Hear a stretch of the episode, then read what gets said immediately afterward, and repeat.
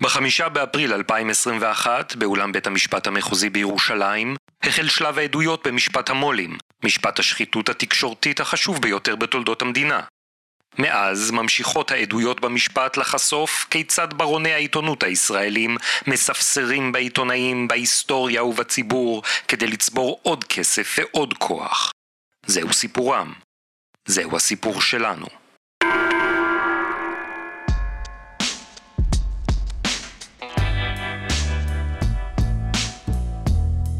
עורך הדין עמית חדד, סנגורו של ראש הממשלה לשעבר נתניהו, טוען בפני בית המשפט. אתר לכם את יום אתמול, בשעה יחסית מאוחרת, קיבלנו הודעה מטעם המדינה. סיפרו לנו שבפרשה השלישית, פרשת אלף, חקרו עדים, ולא סיפרו לנו יותר מזה שום דבר. אנחנו מצאנו את עצמנו כמו יושבים בחושך, לא יודעים על מה מדובר. התקשרתי מיד לנציגי המאשימה, לנסות להבין, והם אמרו לי שהם לא יכולים לספר לי שום דבר, שצריך להיעזר בסבלנות עד שאקבל את החומר. לא חלפו הרבה שעות וראיתי ציוץ ראשון. ברוך קרא כבר ידע שמדובר בטענה לגבי צמיד. הדקות חולפות ותמר אלמוג מפרסמת שגם מילצ'ן מסר הודעה, ואז אביעד גליקמן מספר לנו עוד פרטים, מה אמרו על עוד דברים שטוענים שניתנו או לא ניתנו. והדברים מגיעים לשיא שבשעה שמונה במהדורה של ערוץ שתים עשרה אילנה דיין כבר יודעת לפרסם לא רק מה נאמר אלא גם להציג לנו תמונות ומסמכים מתוך החקירה. קצת לפני השעה שמונה רצו לשלוח לסנגורים שני דיסקים עם החומר ואנחנו סירבנו לקבל מהטעם הפשוט שלא רצינו שיווצר מצב שיטענו שמישהו מטעם ההגנה לקח את החומר ומסר לתקשורת. זה יום האתמול שלנו. שלום שוקי טאוסי. שלום אורן פרסיקו. שלום גם לכל המאזינות והמאזינים, ברוכים הבאים לפרק נוסף בפודקאסט משפט המולים, פודקאסט העין השביעית על משפט המולים, שהיה בו דיון השבוע. דיון בערך, אחד בלבד, חצי ל... דיון, רבע דיון. איזה שמינית, כן, שמינית. איזה שעתיים של דיון, ומתוכו שמענו את עורך הדין עכשיו עמית חדד, סנגורו של בנימין נתניהו, מתלונן בזעזוע ובזעם על ההדלפות הנוראיות של חומרי חקירה לתקשורת. עמית חדד מתלונן על ההדלפות, מספר בעריכות איך הדליפו את העדות של הדס קליין, את השלמת החקירה שלה. העוזרת של מילצ'ן. העוזרת של מילצ'ן, תיק אלף, תיק המתנות, שפחות אנחנו עוסקים בו. אז רק, רק נגיד במילה אחת, צמיד, ארבעים וחמישה אלף דולר. ועוד התכשיטים בשווי עשרות אלפי שקלים. בקצור, סיפקה עוד הרבה מידע על המתנות. למה היא סיפקה אותו דווקא עכשיו? נדבר על זה בהמשך, כי זה גם קשור להדלפות ולמי המדליפים ואיזה אינטרסים יש להדליף. אבל עמית חדד לא היה היחיד שהזדעזע מההדלפות. לא, היו, היה, נרשם זעזוע נוסף בעולם. היו גלים של זעזוע. היה קונצנזוס שכולם מזועזעים מההדלפות. קונצרט של זעזועים. השופט משה ברעם פונה אל עורכת הדין ליאת בן ארי, נציגת הפרקליטות. מה עושים עם ההדלפות? זה דבר שהוא ממש לא ראוי ולא צריך. אנחנו הזדעזענו, לא פחות. אחרי שמזדעזעים, השאלה היא מה עושים. אני מציעה לחבריי הסנגורים לפנות במכתב עוד היום ליועמ"ש. בבקשה לפתוח בחקירה. מה יהיה בהמשך אם זו ההתחלה? זה, זה, זה חמור מאוד. אני יכולה להיות אחראית על הצוות שעובד איתי.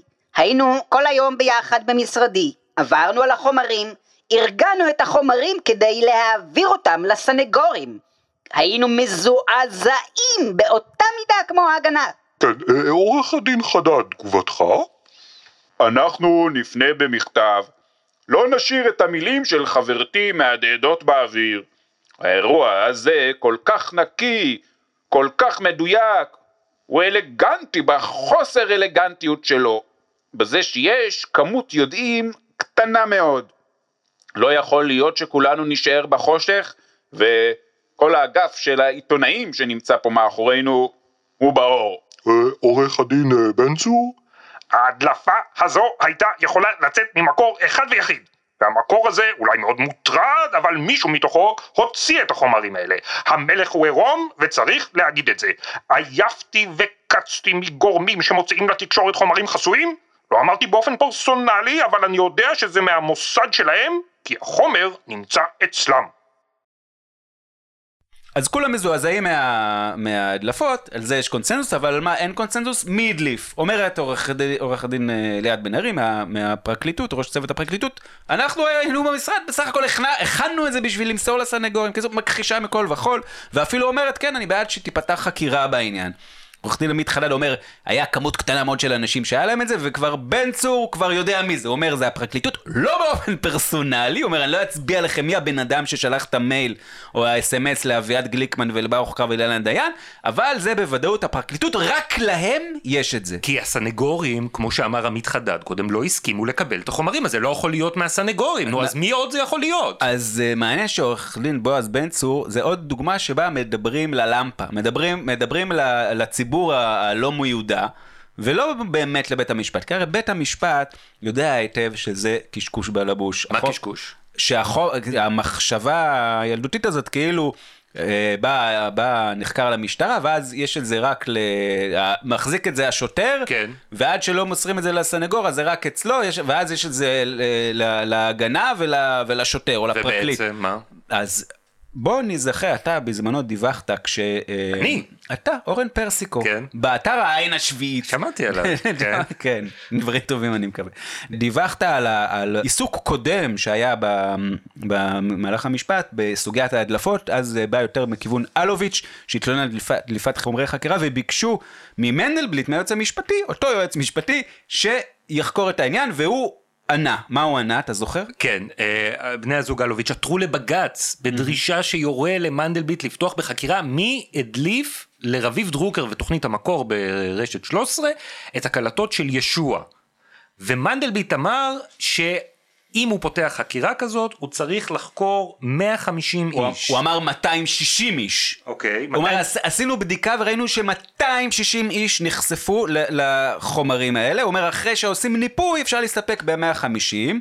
והוא אומר, ולכן זה לא הגיוני שאני עכשיו יפר את הפרטיות. מה, מה זה יפר פרטיות? נוציא נתונים סלולריים ונעשה חקירות על מאה וחמישים איש בשביל לגלות מי הדליף. איך זה מאה וחמישים איש? כי... זה, מה, יש חוקר, ואז יש עוד חוקר, ויש עוד חוקר, ויש עוד חוקר, ויש צוות, לא יודע מה, זה עובר במחשבים, יש מזכירות, אחרי זה זה עובר לתמלול, יש חברה שמתמללת, אחרי זה זה עובר לפרקליטות, יש קבוצה של פרקליטים, וגם להם יש עוזרים, וגם יש שם איזה קטע שאומר, היה בשלב כלשהו, זה תקלה במערכת, וזה היה חשוף לכל פרקליטות תל אביב. אבל זה חלק מהתקלות הרגילות של הפרקליטות. כן, הרגיל זה התקלה. בכל אופן, אז צריך להבין, סתם להוציא מהדמיון, כאילו זה נמצא אצל שני בני אדם בתוך הכיס, לא, זה חומר דיגיטלי שעובר ונחשפים אליו עשרות ומאות אנשים.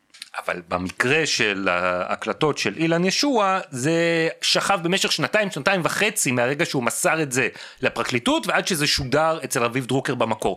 פה הדס קליין מגיעה לפני חודש, כמה שבועות, כמה, לכמה אנשים זה כבר נחשף. יפה, אז, אני, אז זה עוד נקודה. עכשיו, לא... אתה אומר, אוקיי, זה ב, ב, ברשויות אכיפת החוק, זה יכול להיחשף לעשרות ומאות אנשים, אבל אולי כאן זה היה פרק זמן קצר, זה לא זה. אז אני מזכיר... עשר, עשרים, שלושים. כן, שאלה אם אפשר ל... אם הייתה תקלה או לא, בסדר, נגיד. שלוש מאות. כן. אבל אני רוצה להזכיר לך שחומרי חקירה נמצאים אצל עוד גורמים, לא רק אצל מערכת אכיפת החוק, או אחרי זה אצל ההגנה כשהיא מקבלת את זה, היא נמצאת גם אצל ה... נחקרים, ואצל עורכי דינם, שהאינטרסים שלהם לא תמיד חופפים למרבה ההפתעה, ואני רוצה להזכיר לך את אולי הדלפה הכי מפורסמת ורועשת שהייתה בתיקי האלפים, כן. תיק אלפיים, ינואר אלפיים שבע עשרה, גיא פלג, מפרסם שאיש העסקים מפרשיית השחיתות החדשה של נתניהו נחשד בה, זה נוני מוזס. נוני מוזס. זה מפרסם גם את הקלטות. כן. תוך כמה ימים, כל יום, הוא מביא עוד ציטוט ועוד ציטוט מהקלטת. כן. מהשיחות של מוזס ונתניהו. וכמה ימים אחרי זה, גם בינואר אלפיים שבע עשרה, עוד דבר קורה, מה? בלי קשר, כן, לא קשור, כן. מה קורה? עורך הדין רועי בלכר עוזב את משרד גולדפרב זליגמן, אוקיי, עם שני שותפים מה... נוספים, אוקיי. ופותח משרד משל עצמו. אז מה, אנחנו עכשיו חדשות הפרקליט? לא, מה זה קשור? עורך הדין רועי בלכר ייצג את ארי הרו, האיש שבכיס שלו היה הטלפון שהקליט את השיחות של מוזס עם נתניהו. אה, זה אותו ארי הרו ש... הסתבך בפלילים, והיה, ונמצא באותו זמן במסע ומתן להיות עד מדינה מול הפרקליטות, שהתמהמה וניסתה להגדיל את הכנס, דרשה שהוא ישב בכלא. עכשיו, עיתונאי משה גורלי שכותב בכלכליסט, גם בינואר אלפיים שבע עשרה כבר מעלה את האפשרות שבלכר הוא שהדליף לגיא פלג את המלילי שיחות נתניהו, ו- ושבגלל זה הוא נאלץ לעזוב את המשרד המכובד שבו הוא היה, כמובן בלכר אז מכחיש מכל וכל. מכחיש בתוקף. כן, עכשיו... לכתבה אחרת בנושא שהתפרסמה שנים אחרי זה של אבישי גרינצייג בגלובס, הוא כבר בכלל לא הגיב, כותב גרינצייג כשהוא מפרט את הנסיבות שהגיעו קלטות תיק אלפיים לפרקליטות, אני מקריא לך משהו שהוא כותב, נסיבה נוספת לחתימה הבעולה על ההסכם באוגוסט אלפיים שבע עשרה נוגעת לחשש של הפרקליטות שפרץ ההדלפות מפרשת אלפיים לא מגיע ממערכת אכיפת החוק אלא מכיוונו של הרו שלוחץ בדרך זו על הפרקליטות לחתום איתו להסכם. אז בקיצור יש במשחק הזה עוד גורמים, זה לא רק הנאשמים וה... והסנגורי מול מערכת התביעה, יש כאן גם עדים, נחקרים, יש להם עורכי דין, לעורכי דין גם יש יחסים עם התקשורת, אגב, בלי קשר ללקוחות שלהם. ואני רוצה על זה להחליף כמה מילים עם כתב פלילים ותיק, לשעבר, ניר גונטז'. ניר, מה המצב? מה הולך? ניר, מניסיונך האישי ככתב פלילים במשך שנים, בידיעות אחרונות, איך עובדות ההדלפות? מי מדליף? סנגוריה. קל, קל להגיד את זה, כל העיתונאים יודעים את זה, או מי שעובד בתחום המשפט ו, ובתחום הפלילים. הפרקליטות והמשטרה כמעט ולא מדליפות. כך לדוגמה את המקרה הזה עם התכשיט. הרי לא מדובר בתמלול מדויק. זאת אומרת, אני לא מאשים כאן אף אחד, אבל אני נותן תסריט. הדס קליין מספרת לעורך הדין שלה מה היא נשאלה ומה היא ישיבה, ועורך הדין שלה, בואו נרחיק את זה רגע ממנו, מספר את זה למתמחה במשרד, או שהמתמחה שומע את זה, והנה זה בחוץ.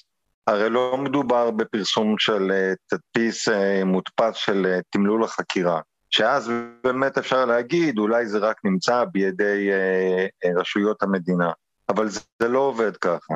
פרקליטים לא מדליפים, אני לפחות מניסיוני מדבר, מי שמדליף הם הסנגורים, לא אחת, אני קיבלתי מידע מסנגור, פרסמתי אותו בעיתון, ובערב, לאחר שהתפרסמה הידיעה, אותו עורך דין, פרטי כמובן, מתראיין בטלוויזיה, ויוצא נגד ההדלפות. עכשיו, כולם שותקים סביב הדבר הזה. מה כולם שותקים? אני לא יודע, אולי זה כמו ב, אה, בתחום הקוסמות, כן? שזאת אה, עבירה שבל תעבור אה, לפרסם אה, אה, איך אתה עושה את הקסם. אז הנה, אני מספר לכם אה, איך עובד הקסם. ובתיקים אה, מרובי נאשמים, מרובי עדים, מרובי חשודים, לנסות למצוא מי זה העורך דין שהיה לו אינטרס, ואני פותח סוגריים, אינטרס לא חייב להיות אה, בהקשר לחקירה, זה יכול להיות גם ללקק לעיתונאי, זה יכול גם אה, להחניף לכלי התקשורת שיבוא עם פרסום ראשון, לנסות להבין מי זה מבין אה, עשרות העורכי הדין והעוזרים שלהם, והעובדים במשרד, לנסות להבין מי הוא המדליף, זה לא ריאלי. זה היה אה, אה, פינה קטנה על הדלפות ופרקליטים. תודה ניר. ביי, תודה לכם. תודה שהרסת לנו את האשליה. ביי. אני רוצה להגיד לך עוד משהו על ההדלפה הספציפית הזאת של אה, השלמת החקירה של כן. הדס קליין. ד, איך אמר עורך דין בועז בן צור? זה לא פרסונלי, כן. אני לא אשים אף אחד, אבל יש כאן עוד אה, אינטרס קטן וקטנוני אולי, ועורך דין בועז בן צור, הרי לפני שהוא היה פרקליטו של נתניהו, הנאשם נתניהו, הוא היה פרקליטה של העדה הדס קליין. וגם של מילצ'ן. וגם של מילצ'ן, ועזב אותם לטובת נתניהו, בצעד אגב די בעייתי, שמעורר בעיות של ניגודי עניינים, אבל סתם אני רוצה להציע כאן הצעה היפותטית כמובן, שאין לי, לי שום הוכחה אליה, מעלה השערה כן. היפותטית לגמרי, וזה שהדס קליין מן הסתם נותרת טינה לעורך דין בועז בן צור, שהפקיר אותה באמצע העתיק, באמצע החקירה, והלך חצה את הקווים לנאשם, אז אני יודע, אולי יש כאן עוד אינטרס להדליף את המידע הזה שנמצא כאמור, גם אצל מי שאמרה אותו בחקירה ואצל עורכי דינה, ברגע שיכאיב אולי לנאשם, ואולי לא רק לנאשם, או בכלל לא לנאשם, אלא דווקא לעורך הדין שלו. אני רוצה להוסיף עוד משהו, הרי הדס קליין, כך לפי הפרסומים, אמרה שהיא רצתה להגיד את זה כבר בעבר למדינה, ועורך דין בן צור יעץ לה לא לענות על שאלות שהיא לא נשאלה. כנראה כדי להגן על הלקוח היותר שמן שלו מילצ'ן, אה, הוא צריך עכשיו שהיא תגיד שהוא נתן לה תכשיט של עשרות אלפי דולרים. הוא נתן עצה משפטית טובה של זה. עכשיו היא, ופה אני שמעתי את זה בפודקאסט של קולגות שלנו, האינטרסנטים בדמרקר, שמעתי עצה מפרץ, מעלה תיאוריה שהיא יודעת שהוא יודע שהיא יודעת על התכשיט הזה, והיא חוששת שכשהיא תעלה להעיד, הוא יתיח בה למה לא אמרת את זה, והיא מקדימה את המכה שלה למכה שלו, ואומרת, הנה, כבר עכשיו זה בחוץ. טוב, אני הלכתי כבר לאיבוד, דבר היחיד שאני זוכר זה שביבי לא אהב את זה, כי זה רומני. תגיד, אורן. שוקי. אני יכול לענות לך על שאלה כלשהי? כן, יש לי שאלה, אתה יכול לענות לי? תגיד, למה אנחנו כאן מדברים על הדלפות? זה נושא מרתק. זה נושא מרתק, אבל... זה נשמת אפה של העיתונות, הדלפות. בסדר, אבל לפני שאתה נופך את נשמתך, אנחנו שבוע שעבר הבטחנו כאן, גדולות ונצורות, לדבר על עד המדינה ניר חפץ, שעדותו הדרמטית תחל השבוע. סוף סוף מתחילה העדות של ניר חפץ, לא התחילה, לא. מה קרה? בגלל אותם אה, ראיות חדשות והחקירה, השלמת חקירה של הדס קליין, הסנגורים ביקשו דחייה וביטול של שני הדיונים. אבל ו... מה, מה הקשר? כי הם צריכים, הם צריכים לקבל את החומר, ללמוד אותו, ואז הם יוכלו ל- להגן על הלקוחות שלהם ב- ב- בזמן שחפץ מעיד בחקירה ראשית. על מה? על עוד שני פרטים האלה? אז... הם לא יודעים. Mm. הם אמרו, אנחנו לא יודעים. אנחנו קודם כל רוצים לדעת מה יש, ואז אנחנו יכולים לא לוותר על הדיונים, אבל זה כבר יהיה מוחמד. אבל, זה, אבל זה בסדר, אז כמה ימים צריכים? צריכים יום יומיים. אחד? יומיים? כן. מה זה בשבילך יומיים? זה משפט של שנים. מדהים, פשוט, פשוט מדהים איך זה מתנהל הדבר הזה. אבל שבוע הבא, אני מבטיח לך, מבטיח, מבטיח לך, יכול להיות שהעדות שלי, יכול להיות. תשמע, או שכן או שלא, אה, עד שזה יקרה, אני רוצה להציג בפניך אורח בפודקאסט שלנו, שייתן לנו זווית קצת אחרת על ניר חפץ. אנחנו אה, דיברנו ארוכות על ניר חפץ, על האופן שבו, אה, האופן המחפיר שהוא התייחס לאנשים שעבדו תחתיו. אה, האופן ה... שבו הוא ניצל את כלי התקשורת שהוא ניהל למטרות אה, זרות לטובת הבעלים, בין אם במקרה של מוזס ובין אם במקרה של נוחי דנקנר. וכמובן, איך הוא שירת את נתניהו ואת משפחתו, היה חלק ממערכת ההשחתה של אה, וואלה. אבל עכשיו בפאוזה שקיבלנו לדחיית עדותו הדרמטית של ניר חפץ, אני רוצה שנדבר עם מישהו שדווקא היה בטוב עם ניר חפץ, מישהו שעבד איתו במשך שנים בעיתונות, וייתן לנו זווית פחות מוכרת אולי של עד המדינה. במי מדובר? שלום עודד קרמר. שלום, נעים מאוד. איזה פאוזה דרמטית. כאילו מה, איזה... תגיד, עודד, איך להציג אותך למאזינים שלנו? אני... וואו, זה באמת מורכב. אני איש תוכן, עוסק בתחום התקשורת כמעט עשרים וחמש שנה, עיתונאי, איש טלוויזיה, איש פרסום, בטלן גדול, ואני ממתין לפנסיה. נראה לי הגדרה הכי טובה. הבנתי, אוקיי. בוא נעביר לך פה כמה דקות בהמתנה. רצינו לדבר איתך, אבל כי יצא לך לפגוש את ניר חפץ בקריירה העיתונאית שלך, לפני שהגעת לשלב הנוכחי. כן, אני פגשתי את ניר חפץ, בכלל, אני הגעתי לתקשורת בשנת תשעים ושש, הייתי מה שמכונה אצלנו בהגה ילד מקומונים, כלומר, עברתי את שלושת המקומונים של תל אביב, שהיו אז הדבר הכי מעניין בתקשורת באמצע שנות התשעים. בעצם התחלתי בזמן תל אביב, כתבתי כל מיני דברים, ובשלב מסוים דרך חברים הביאו אותי לעיתון תל אביב של ידיעות, שם החפץ שאני הגעתי הוא כבר לא היה העורך של העיתון, הוא היה העורך של הרשת כבר. אני פגשתי אותו כבר כעורך הרשת, בימיו האחרונים כעורך עיתון תל אביב. בדיוק אריאל סגל עזב את העיתון, חיפשו מישהו שיכתוב בספורט, פגשתי אותו ואת גדי בלום, שניהם אמרו יאללה מגניב, התחלתי לכתוב בשבילם. לא עשה עליי רושם יותר מדי בהתחלה, היה התחלה מאוד מאוד, כאילו הייתי פרילנס, לא כל כך הייתי בקשר, אבל לאט לאט אה, התחיל להיווצר קשר בינינו, והאמת שכבר מהרגע הראשון היה ברור שהוא בולדוזר. זה כאילו אי אפשר היה להתעלם מה, מהאירוע הזה. תסביר כלומר, מה, מה הכוונה. מצד אחד, הוא, אה, אה, כמו הרבה מאוד אנשים בתקשורת באותו, באותה תקופה, ידע בדיוק מה הוא רוצה. לא תמיד אנחנו ידענו מה הוא רוצה, אבל הוא ידע מה הוא רוצה, ואם לא סיפקנו את הסחורה, היינו, זה לא היה עובר בשקט. זה, זאת הכוונה. זאת אומרת, היה עושים הכל, אם עכשיו הוא החליט שצריך לעשות עכשיו פרויקט על משהו, אז עושים את הפרויקט הזה גם אם אתה חושב בהתחלה שאין שום סיכוי וזה לא יקרה, ואתה, ואתה, ואתה אומר תקשיב ולא יצא מזה שום דבר, לא מעניין אותו. תלך, תעשה, בסוף נראה מה יצא. לרוב אגב, חייבים להודות, גם צדק. גם כשאני הייתי סקפטי, בסוף הרבה פעמים הדברים שהוא רצה אכן קרו. אבל היה ברור מהרגע הראשון, אז לא ידעתי להגיד את זה, אוקיי? אבל, כי גם לא קראתי אז עוד ספרים על ניהול ולא פגשתי עוד אנשים, אבל היום בדיעבד אני יכול להגיד, זאת גישת ניהול שהיום אנחנו מכנים אותה גישת הדייגים היפנית. לא יודע, שם פעם שמעתם על זה? חשבתי שקוראים לזה היום התאמרות בעבודה. היום קוראים לזה התאמרות בעבודה, זה לא קשור, אין, אין, אין קשר בין הדברים, אבל ההקבלה היא תמיד לדייגים היפנים, ואני אני אספר סיפור, קראתי אותו פעם באיזה ספר, אני לא זוכר מי כתב את הספר, אז סליחה עם מי שאני גונב את הסיפור הזה, את הסיפור הזה סיפרו לי על מישהו אחר, אבל הוא עובד מעולה על חפץ. אז אנחנו תמיד מספרים שהיפנים כל החיים, כל השנים, היו דגים בסירות קטנות בסביב החופים שלהם, והיפנים תמיד היו ידועים בדגה הטריה שהייתה להם, אבל עם השנים הדגה בחופי יפן נדלדלה, אז מה עשו הדייגים היפנים? הם בנו סירות יותר גדולות ויצאו ללב ים, ושם התחילו לדוג. רק הייתה בעיה, כי עד שהם היו חוזרים חזרה לחוף, הדגים כבר לא היו טריים. אז מה עושים?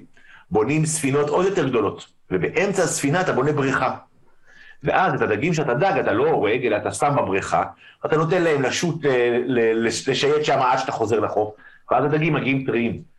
אבל יש בעיה. דגים שהם שוחים להם להנאתם בתוך בריכה בלי שום סיכונים, השרירים שלהם, זה סיפור אמיתי אגב, השרירים שלהם הם נהיים קצת פחות, יותר רפוסים, כי הם לא, לא קורה שם שום דבר. ואז הם פחות טעימים. אז מה הדייגים היפנים עשו? הם התחילו לזרוק קרישים לתוך הבריכה הדגים הזאת. לא כל הדגים שבבריכה שרדו את המסע, אבל אלה ששרדו הגיעו פרפקט. חפץ הוא הקריש. זאת העבודה שלו. התפקיד שלו כל פעם שקצת אנשים, כך זאת שאת הניהול שלו, כל פעם שלאנשים קצת נוח, קצת רגוע, קצת נעים, יש מי שישתה לך ביס. זאת שיטת הניהול. עכשיו, היא לא שיטת ניהול שהוא המציא, והוא לא הוא בן אדם היחידי בתעשייה שהשתמש בה. במקרה שלו זה היה מאוד בוטה. כשחטפת ביס זה היה לא נעים, וחטפתי ביסי. אבל מצד שני, חייבים להגיד שיחד עם זה,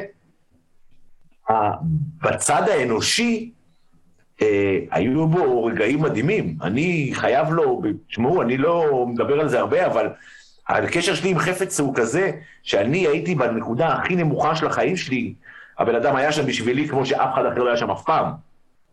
ב- ב- לא, באיזושהי, לא באיזשהו תיאור אה, אבסטרקטי, אלא באמת.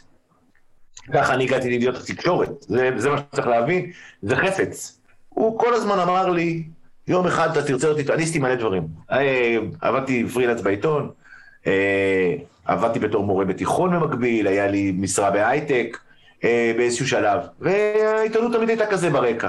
והוא כל הזמן אמר לי, כשתהיה רציני ותרצה להיות עיתונאי, תדבר איתי ותהיה לך עבודה.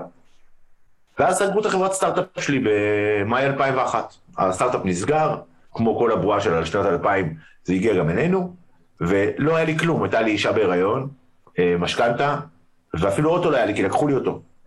אני זוכר את זה, זה היה מוכון, לקחו לנו את המכוניות, ועשתה שיחת סגירה לחברה בבית כלל בתל אביב, שיצאתי משם, התקשרתי לניר, ואמרתי לו, טוב, תקשיב, נראה לי שאני, שאני, שמתאים לי, שדי, שהגיע הזמן להיות עיתונאי. אז הוא אמר, אתה בתל אביב? אמרתי לו, כן, הוא אמר, בוא תבוא אליי למשרד, נסעתי למערכת שם ביד חרוצים, ואז תשעתי למשרד, הוא אמר לי, תקשיב, יום ראשון היום, החל מרגע זה, אתה עובד שלי להיות תקשורת. צעק לשרית, המזכירה, תמלאי לקרב הפרטים, הוא מתחיל לעבוד, הוא אמר, לך הביתה, תנוח, תרגע, תבוא שבוע הבא, נמצא לך עבודה. ככה היה. שבוע אחר כך נתן לי עבודה. תשמע, זה תיאור מאוד שונה ממה שאנחנו שמענו בזמן האחרון על חפץ. רגע, זה מעניין מה שאתה אומר. כי אנחנו, אנחנו, הרי א' זה שהוא עד מדינה, אז כל הביביסטים כמובן אומרים שהוא שקרן ומגיל. מעבר לזה, אנחנו בעין השביעית שומעים מעיתונאים על איך הוא... מה זה שומעים? כבר עשרים שנה. על איך הוא בוחש ומשרת את האינטרסים. אוקיי? נכון. וכדוגמה ומופת לשחיתות עיתונאית בהתגלמותה. עוד במקומונים אגב, יש סיפור, יש סיפורים, אני שמעתי סיפורים במקומונים, איך הוא כבר אז צנזר כתבות, בחש בפוליטיקה, שלח אנשים לעשות כתבות פינוק למישהו החפץ בעיקרם, כאילו תמיד העיתון היה כלי לאינטרסים שלו ולקדם את עצמו, עוד, עוד בימי המקומונים, עוד לפני, מה זה כבר, עשרים שלושים שנה. כן, זה, זה בדיוק העניין. זאת אומרת, יש פער מטורף לחלוטין בעיניי. עכשיו, שלא תבינו לא נכון, גם אני חטפתי מניר, שלא, אני לא בא ואומר פה הכל דבש. Mm-hmm. גם אני אה, נסעתי, עוד לפני שהתחלתי לעבוד בתקשורת, שעוד הייתי פרילנס, היה תקופה שנתנו לי, הוא וגדי בלום נתנו לי מדור, בעיתון תל אביב, מדור בספורט. עכשיו תקשיבו, אני לא הייתי מסוגל להחזיק מדור בספורט, הם ידעו את זה, אני ידעתי את זה, אבל כולנו שחקנו את המשחק הזה חצי שנה, ואחרי חצי שנה זה נגמר. והורידו את המדור, בסדר, גם היה לו שם מטופש, וגם לא הייתי מספיק טוב, אני, היום בדיעבד אני יכול... איך קראו לו? לא מעודד. אוקיי, זו הייתה הרמה. כן, המקומונים של שנות התשעים היו באמת מקום שאנחנו נצטרך גם לדבר על זה. אבל, ואז נסעתי, כפיצוי, שלחו אותי לראיין את אבי נימני, ששיחק אז בדרבי קאונטי, באנגליה. זה מסוג הדברים שאתה עושה בעיתון. אתה רוצה להיות נחמד משהו, אתה שולח אותו לחול לראיין מישהו שהוא אוהב, אני אוהב מקבי כמובן, שלחו אותי לראיין את נימני בדרבי, זה היה חוויה מבחינתי, גם על הדרך תפקתי משחק ליגת אלופות, היה מאוד מגניב. חזרתי משם, וכתבתי טקסט, עוד חזרתי דרך אמסטרדם, כתבתי את הטקסט באמסטרדם, הגעתי לארץ כבר עם טקסט מוכן, הכל היה סגור, צלם, אז זה מגיע למערכת ביום שלישי לסגור את העיתון, וחוטף צרחות מטורפות. על זה שאת אומרת שלא הבאתי מספיק תמונות, ולמי נחמת מהמילים שלי בכלל, ואיך אפשר לעשות כתבה בתמונה, ומה זה הדבר הזה, ומי אני חושב שאני בכלל. עכשיו, בואו שנייה אחת נגיד את האמת. אחד, זה היה נכון, לא הבאתי מספיק תמונות. שתיים, זה היה חצר פרופורציה לחלוטין. חצר פרופורציה. שלוש, אני מודה שאני אישית, היה לי חוויות לא פחות גרועות בצבא, לא התרגשתי, אמרתי אין בעיה, הלכתי לחדר, הראיתי לחדר את המזכירת מערכת, ירדתי לה, התקשרתי לצלם שהיה לי באנגליה, אמרתי לו, תשמע, אני צריך עוד תמונות. הוא הלך לאימון, צילם עוד תמונות, אחרי שלוש שעות היה עוד תמונות במערכת. לא סיפור גדול. הרעש שהיה סביב הדבר הזה, קודם שהוא צרח עליי באימון, היה לא נעים, אבל וואלק, כאילו, וישר, ושם כבר היה ברור לי בדיוק למה אני נכנס. זה היה בן אדם. זה היה בן אדם שמדי פעם נשך אותך, כמו שלא נשכו אותי הרבה זמן. אבל רוב הזמן, אני, תקשיבו, אני, אני יוצא מן הכלל, אני יודע את זה. היינו חבורה של איזה חמישה אנשים, הכינוי שלנו היה נערי חפץ המופלאים. זה כינוי גנאי, אגב, למען הסר ספק, כן? שאף אחד לא יחשוב... מי, מי היה בחבורה? מוטי דנוס, זרי חזן, גדי כמובן. אנשים שאיתם הוא היה יחסית... גדי זה גדי בלום. זה גדי בלום, מי שהיה אחרי זה, החליף אותו כאורך שבע ימים. אז הייתם הייתם נערי חפץ המופלאים, מה זה אומר? אנחנו היינו החבורה שחפץ מאוד מאוד אהב, מהבחינה הזאת שהוא קידם אותנו בעבודה, אותי הוא לקח קודם כל להיות עורך, ואחר כך לכתוב את שני גברים שמנים, אחר כך לקח אותי איתו לספורט של ידיעות, הפך אותי שמה לעורך הכדורסל, עשה לי, באמת היה איתי, מבחינה מקצועית, אין לי, אין לי תלונות, כל מקום שרציתי להגיע אליו, הגעתי אליו בזכות חפץ.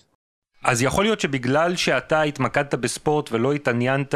ספורט ב... וטלוויזיה, הוא היה מבקר טלוויזיה הרבה שנים. כן, אז... הייתי מבקר הטלוויזיה של העיתון. אז יכול להיות שבגלל זה לא נתקלת ישירות, לא רק בהתאמרות וצרכות, אלא גם בהנחתות, צנזורים וכל לא, הז'אנר הזה? לא, אז קודם כל פגשתי את זה. אז קודם כל הייתי, בואו לא נשכח שגם הייתי עורך החדשות של עיתון תל אביב. בסדר? במשך כאילו כמעט שנתיים. אז הייתי עורך החדשות של עיתון תל אביב, לא נתקלתי בזה יותר מדי, אבל מצד שני גם היה לי עורך מאוד דומיננטי, שרון סגל, אחר כך הלך לשבעה ימים גם כן, שיכול מאוד להיות שסינן חלק גדול מהדברים האלה, אז אני לא יודע. אני, אני כמעט, זאת אומרת, לא קיבלתי איזה. מה שכן קיבלתי, אגב, זה דווקא גב, באופן די מפתיע. היה תחקיר מאוד גדול שעשינו נגד מיכאל רואה, שהיה סגן ראש העיר, ותפסנו אותו בחריגות בנייה בבית שלו. הוא היה יושב ראש הוועדה המקומית לתכנון ובנייה. אוקיי? הוא השתלט על שטח ציבורי. אז קיבלנו גיבוי מלא מחפץ, כולל מקומות שבהם היינו צריכים עזרה חיצונית במימון, ואמרו לנו, תקשיבו, תעשו מה שצריך, רק תביאו, שהציפור יהיה תפור עד הסוף. לימדו אותי עיתונות. לימדו אותי איך עושים עיתון, איך, איך כאילו עושים בקרה על עצמך, איך למרות שיש לך מסמך שאומר מה שאתה הולך ובודק אותו עוד פעמיים. להגיד לך שלא היו נקודות שבהם אמרו לי, טוב, תשאיר לי פה בוקסה, כי צריך להגיע איזה אייטם מחולון על איזה, איזה, איזה ראש סניף ליכוד, שהבטחתי לו שזה ייכנס, קרה. פעמיים, שלוש, על שנתיים, כאלה. לא ביג דיל. שלחו אותי פעם אחת לעשות ביקורת אוכל על אה, הדנייה שהייתה של בת זוג של אה, אה, אביב בושינסקי. מה? לא ניר שלח אותי לשם, מה? מישהו אחר שלח, אבל היה ברור לי מאיפה זה הגיע, לא מטומטם. בסדר. הם קטנים בשביל שלם, בשביל מה שאתה, בשביל החלום, בשביל להגשים את החלום שלך, והחלום שלי היה להגיע לאולימפיאדה, את זה הוא הביא לי, הוא ידע, היה סיפור על זה, ולאולימפיאדה הוא שלח אותי בסוף. אני לא יכול להגיד, אני לא עומד כועס. זה כמו מה שאסטרון אומר לפרוטג'ה שלו, שאנחנו עושים עשרים אחוז עיתונות של אינטרסים, בשביל שמונים אחוז לשרת את הציבור, ולנסוע לאולימפיאדה. מה? עדיין? מהשבועיים הגדולים בחיים שלי. איך אתה רואה את המהפך שהוא עבר בשנתיים האחרונות, כשהפך לעד מדינה? תראו, אני חושב, קודם כל, אני, שוב, אני לא יודע, כן? אני, אני מרגיש שהמהפך, שה, שה, שזה קרה כבר קודם, אוקיי? אני חושב שאם אתה, אם שואלים אותי, לפחות בתחושה שלי, מה, מהצד, השינוי קרה שהוא עזב את ביבי והלך לעבוד עם סבא. שם התחיל השינוי באמת. אם, אם אתם שואלים אותי, אבל שוב... מה, מה זאת אומרת? מה הכוונה? אני חושב ש... שהפער... אני פגשתי אותו, יצא לי לפגוש אותו בתפר, אוקיי? התפר זה מעריב של דנקנר. אחרי, אחרי מעריב, אחרי שמעריב נגמר, אחרי שמעריב נגמר, אז יצא לי לפגוש אותו, שהוא היה במעריב, פגשתי אותו פעם אחת, הוא הציע לי איזה משהו, סרבתי בנימוס, כי לא הסתדר מבחינת... לתקוף את ליאת שרגא ועמוס שוקן. ממש, בדיוק. בדיוק אותי, אותי, אותי הוא הביא לעשות את זה. אין הרי אדם מתאים מזה. לא היה איזה משהו, לכתוב איזה משהו באיזה נושא. ואני חושב שמה שקרה זה שאחרי דנקנר, יצאנו להיפגש במקרה, באיזו ישיבה, אני הגעתי מכיוון אחד, על איזה פרויקט, והוא הגיע מכיוון אחר, ואז נוצר עוד מחדש קשר, התחלנו, חזרנו לדבר, והיה ברור שזה כבר לא, שזה כבר לא אותו דבר. אני חושב שאחרי, אחרי שאתה מבלה ב... איך הם קוראים לזה? באקווריום, אז אתה מקבל פרספקטיבה על דברים. זו, ככה אני הרגשתי בכל אופן. ואני חושב שבעיקר בשנים האחרונות, אם אתם שואלים אותי, אני חושב שהוא עבר כמו כולם, הנחתה מאוד גדולה למציאות. לא... זה היה בן אדם שהיה, שהיה ברור לנו, העובדים, שהוא הולך עד הסוף. הוא הולך, שזה יגיע רחוק. זה היה ברור לכולם. זאת אומרת, אי אפשר, גם כשהוא היה עורך המקומונים של ידיעות, היה ברור שהוא הולך להיות עורך ידיעות. זה היה ברור לגמרי לכולנו. זה לא היה שאלה בכלל. כל מי שעבד בידיעות ידע את זה. וזה שזה לא קרה בסוף, זה טעות טכנית, אבל זה, אבל זה יכול, אם הוא היה, אם הוא לא היה הולך לביבי, זה מה שהיה קורה בסוף. אין לי ספק. זה היה ברור שהוא מיועד לגדולה מבחינת ידיעות אחרונות. ואני חושב שהזיבה של ידיעות, וכל מה שקרה אחר כך בטח המעריב וכל הדבר הזה, קצת, לפחות כמו שאני ראיתי את זה, בסוף, בשביל להיות באמת מישהו כזה, אתה חייב להיות מישהו שאתה נאמן לו. ואתה מגלה לדעתי שבסוף, זה לא באמת, אתה לא, אי אפשר באמת. זה מעמיד אותך בקונפליקטים. שאתה בסוף, גם אנשים הכי נאמנים נשברים מהם. ככה אני ראיתי את זה. עודד, תודה רבה שהצטרפת אלינו ונתת לנו עוד זווית על ניר חפץ, ואיך אמרת, דמות מורכבת? דמות מורכבת, אין ספק. תודה. יאללה. עד הפעם הבאה. תודה שהקשבתם. יאללה, ביי. ביי, עודד.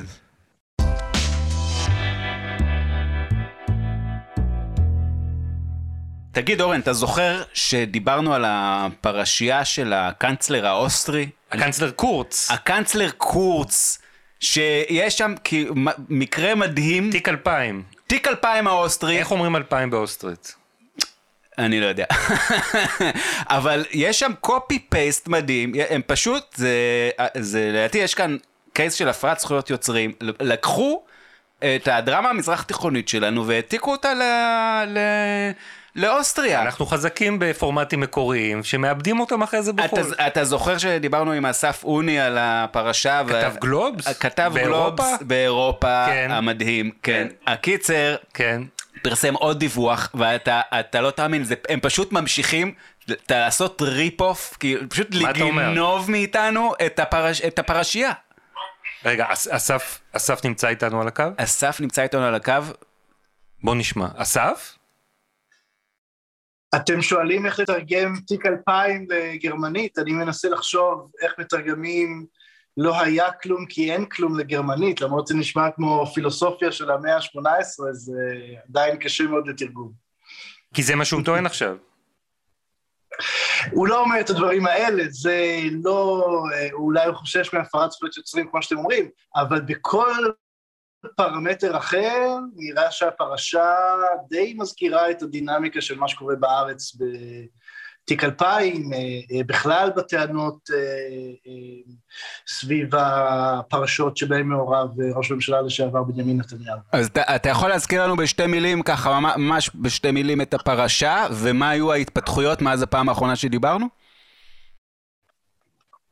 כן, אז מה שקרה לפני חודש וחצי זה שהיה דרמה גדולה, המשטרה פשטה על משרד הקנצלר, פשטה על משרד האוצר, פשטה על עיתון חינמון, רשת עיתונים בשם אוסטריה, ובעצם מה שקרה שהתביעה באוסטריה חוקרת, הפשיטה הזאת הייתה במסגרת חקירה של פרשה, שבה קורץ ועוד בכירים במפלגה חשודים בזה שהם בעצם קנו סיקור חיובי בעיתונים של קבוצת המול אוסטריה, תמורת תקציבים ממשלתיים שהגיעו לעיתון ממשרדי ממשלה, ותוך כדי זיוף חשבוניות כדי להסתיר את התהליך הזה, ולפי החשד זה היה אמור לסלול את דרכו של קורץ, שהיה שר החוץ הצעיר ביותר בהיסטוריה של אוסטריה, לתפקיד הקנצלר הצעיר ביותר בהיסטוריה של אוסטריה, תפקיד שאליו הוא נבחר. וכל זה אגב הגיע למשטרה בטעות, מהקלטה שהם מצאו בחלב של מישהו שהם חקרו על משהו אחר בכלל. בדיוק, כמו שקרה בארץ זה הגיע מטלפון סלולרי של מקורב מאוד לקורץ, שהתכתב איתו כנראה בנושאים האלה, חלק מהטקסטים דלפו לתקשורת האוסטרית, אבל למעשה הטלפון הוחרם בגלל חקירה אחרת. ובעצם הם גילו שם את ההודעות וואטסאפ האלה שהיו בקבוצות, שהיו בין, בין המקורב תומאס שמיד לבין קורץ. אסף, אתה כתבת לפני כמה ימים בגלובס על דוח מיוחד שמנקה את קורץ מכל חשש לפלילים. זה דרמטי. הדוח הזה בעצם הוזמן על ידי קורץ, וזה גם מזכיר את הדינמיקה הישראלית. הדוח הזה הוזמן מיועץ משפטי של מפלגת העם, כתב אותו עורך דין אוסטרי, שנחשב למקורב למפלגה, ומה שהוא קובע בעצם, זה שבעצם לא היה פה שום דבר פלילי. כלומר, זה קצת מהדהד את הטענות שנשמעות במשפט לגבי סיקור חיובי ולגבי אה, ההחלטות, אה, לגבי בזק ולגבי דברים אחרים, אבל הם אומרים שתקציבים ממשלתיים שזרמו לעיתונים, הם לא יכולים, הם בכלל לא במישור הפלילי. כלומר, שגם, שלמשרד האוצר אה, יש את הזכות להכריע איזה תקציבים ללכת, אה, יכולים ללכת לכל עיתון. ובעצם אה, בדוח הזה, קורץ עכשיו ביטלה, כשהוא אומר, אני אה, אה, מברך על זה שהחסינות שלי הוסרה, כי עדכון נוסף הוא שאתמול אה, ועדה של הפרלמנט האוסטרי החליטה להסיר את החסינות של, של קורץ, ובעצם לאפשר, לאפשר למשטרה לחקור אותו בפרשות, בפרשה הזאת ובפרשה נוספת. והוא אומר, הדוח הזה אה, זיקה אותי לחלוטין, אבל כלי התקשורת באוסטריה מתייחסים באופן די ספקני לדוח הזה, במיוחד כי הוא הוזמן אה, על ידי הצד המחקר. ומה הוא אומר על התקשורת? אז קורץ קצת נזהר לגבי התקשורת, הוא כן רמז שהתביעה והחקירה נגדו מתוזמרים על ידי המתנגדים שלו, אבל כלי התקשורת השמרנים שמזוהים עם המפלגה של קורץ פחות זהירים, ואומרים שלמעשה יש פה קריאה של התביעה ביחד עם רשת השידור הציבורית שמאשימים אותה בשמאלנות, ועיתונים אחרים שהם גם מאשימים בזה שהם פעילי שמאל לכאורה, שבעצם זממו להדיח ראש הממשלה המכהן, ואומרים שהם תפרו את התיק הזה על סמך כל מיני שברי ראיות והודעות, ושלמעשה מחפשים את קורץ. אז תאגיד השידור על חשבוננו, יחד עם התקשורת הבולשביקית, תפרו תיקים לראש הממשלה, למה? כי הם לא יכולים לנצח אותו, המכהן, המכהן. הם לא יכולים לנצח אותו בבחירות חופשיות, בגלל זה הם עשו את זה? אומרים כן, שהרקל, קורץ טוען והמקורבים שלו טוענים, שהרקל הזה הוא פוליטי, שהרקע הוא פוליטי, שמנסים להדיח אותו מבחינה... חיקוי חיוור בקיצור, ממש חיקוי חיוור. חיקוי חיוור, חיקוי חיוור, וחיקוי מעניין, כשאתה חושב גם על הקשרים המאוד אדוקים בין קורץ לנתניהו, כלומר, נתניהו הוא מנהיג שקורץ מעריץ, הוא דיבר על זה כמה פעמים.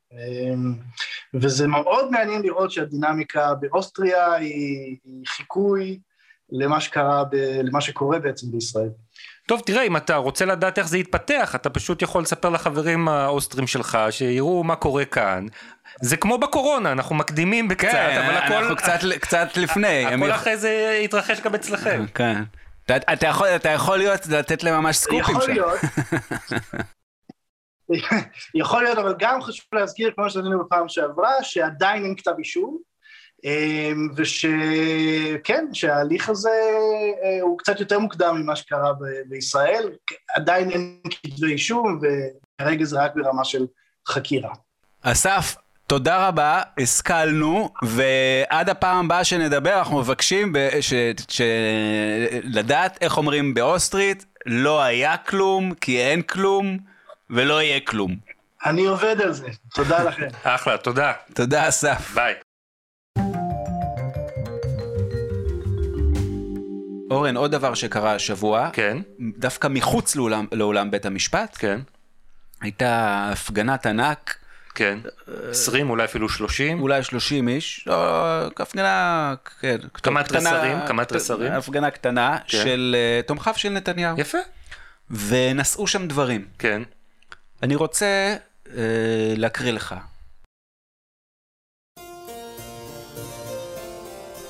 ניר חפץ עבריין.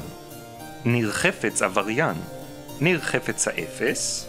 ניר חפץ האיש הבזוי והארור. האיש הבזוי והארור. האיש הבזוי והארור. ניר חפץ השטינקר הזה לא צריך לחיות. אפס, אפס, אפס, לא, לא, לא, לא, לא, לא, לא, לא, לא, לא, בוגד, אתה מניאק גדול. דובר הפרקליטות, התעמולה הבולשביקית הארורה ותפירת התיקים לראש הממשלה, ותפירת התיקים לראש הממשלה, ותפירת התיקים לראש הממשלה, ותפירת התיקים לראש הממשלה. האיש הבזוי, ותפירת התיקים, הפושע מהתקשורת, הפושעים מהתקשורת. תופרי התיקים, הזבל, תופרי התיקים, זבל, זבל, זבל תקשורתי, זבל תקשורתי, זבל תקשורתי, זבל תקשורתי, זבל תקשורתי. אפס, אפס, אפס. לא לא לא לא לא לא לא לא לא לא. בוגד, אתה מניאק גדול. דובר הפרקליטות, זבל השפטות. דובר הפרקליטות, זבל השפטות. דובר הפרקליטות, זבל השפטות. דובר הפרקליטות, תעמלן בולשביקי ארור. תפירת התיקים לראש הממשלה. הנה הבולשביקי ארור, הגזען, הבזוי. בתפירת התיקים לראש הממשלה, דובר הפרקליטות, האפס המאופס. דובר הפרקליטות, הבולשביק הארור. דובר הפרקליטות, הבולשביק הארור המושחת. תודה, תודה.